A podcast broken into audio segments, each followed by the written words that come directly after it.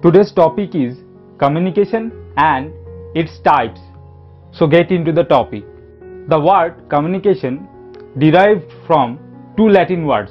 One is communis and the other is communicare. The word communis means common and the other word communicare means to share or make something common.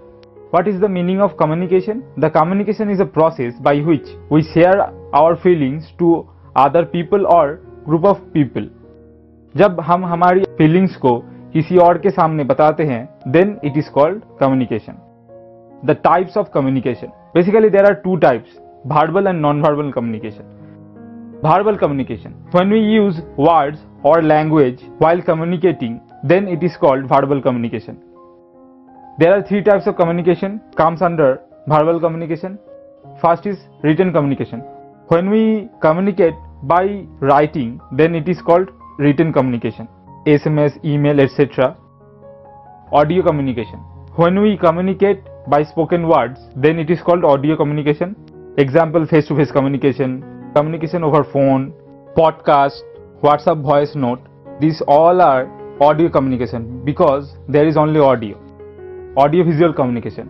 When we are communicating with audio and visual, then it is audio visual communication. Example is video. Then comes non-verbal communication. Facial expression, body language comes under this type of communication. If someone is crying, someone is happy, those are facial expression and body language. So that's why it is non-verbal communication. In this case, we are not using any language while communicating.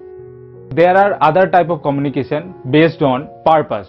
Two type of purposive communication, one is formal and another is informal communication. In formal communication, there are three types of formal communication like upward communication. In case of upward communication, communication starts from a lower level, then it goes to upper level. A employee wants to communicate with his boss or her boss, then he directly can communicate to boss or he or she can convey his or her message to manager and the manager conveys to boss so the message goes from lower level to upper level. That's why it is upward communication.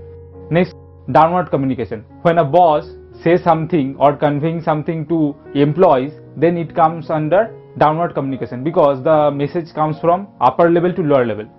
Horizontal communication. Communication between same level of people like a meeting of managers.